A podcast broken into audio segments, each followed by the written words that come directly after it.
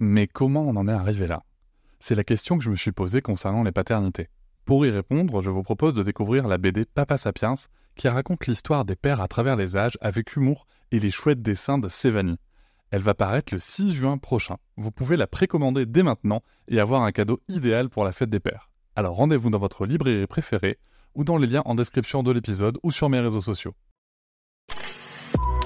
Avec quelqu'un qui a dit que je peux pas jouer aux poupées et après j'ai pleuré.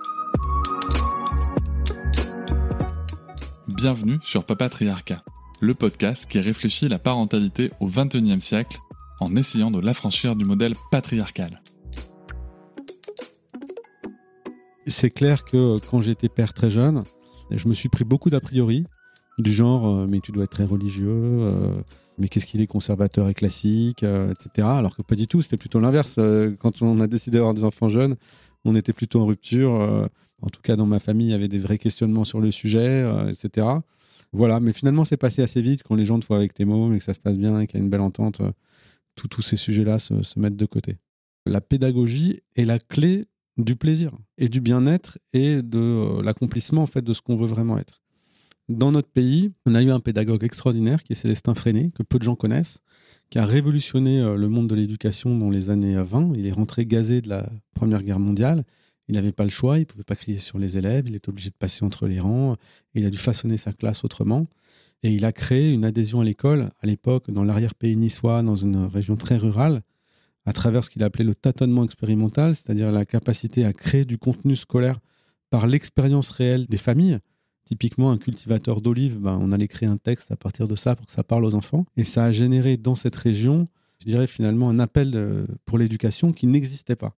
Et le choc professionnel que j'ai vécu à travers la musique et de voir que mes enfants rentraient dans l'éducation grâce à la pédagogie freinée, qui était presque inconnue, mais, qui est dans l'éducation nationale publique, avait un tel impact, ça m'a amené euh, à réaliser qu'il y avait un champ euh, considérable là-dessus. Tout ce qui se passe sur les premiers mois de la vie et les, premières années est absolument déterminant pour ce sujet-là. Et dans la confiance en soi, qui est le premier pilier éducatif euh, chez, chez Babylou, on en a trois avoir confiance en soi, apprendre à chaque instant et prendre sa place dans le monde.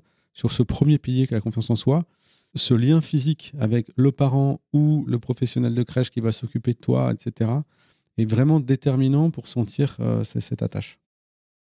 Ce qu'on constate aujourd'hui, c'est que le niveau de connexion cérébrale d'un enfant de 10 ans en 2023 correspond globalement à celui d'un enfant de 8 ans en 2013.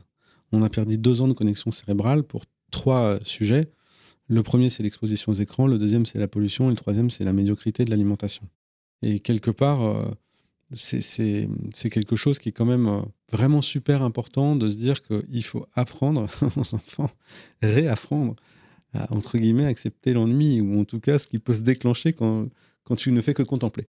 Et voilà, j'espère que cet extrait t'a plu. Tu pourras retrouver l'épisode en entier dès demain sur toutes tes plateformes préférées, comme Apple Podcast, Podcast Addict, Pocket Cast ou encore Spotify.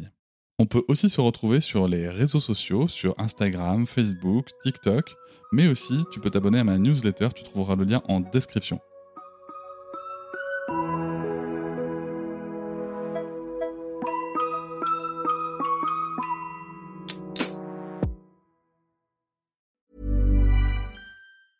Even when we're on a budget, we still deserve nice things.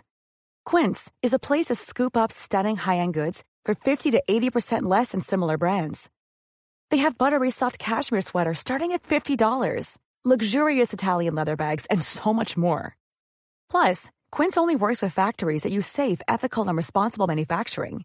Get the high-end goods you'll love without the high price tag with Quince. Go to quince.com/style for free shipping and 365-day returns.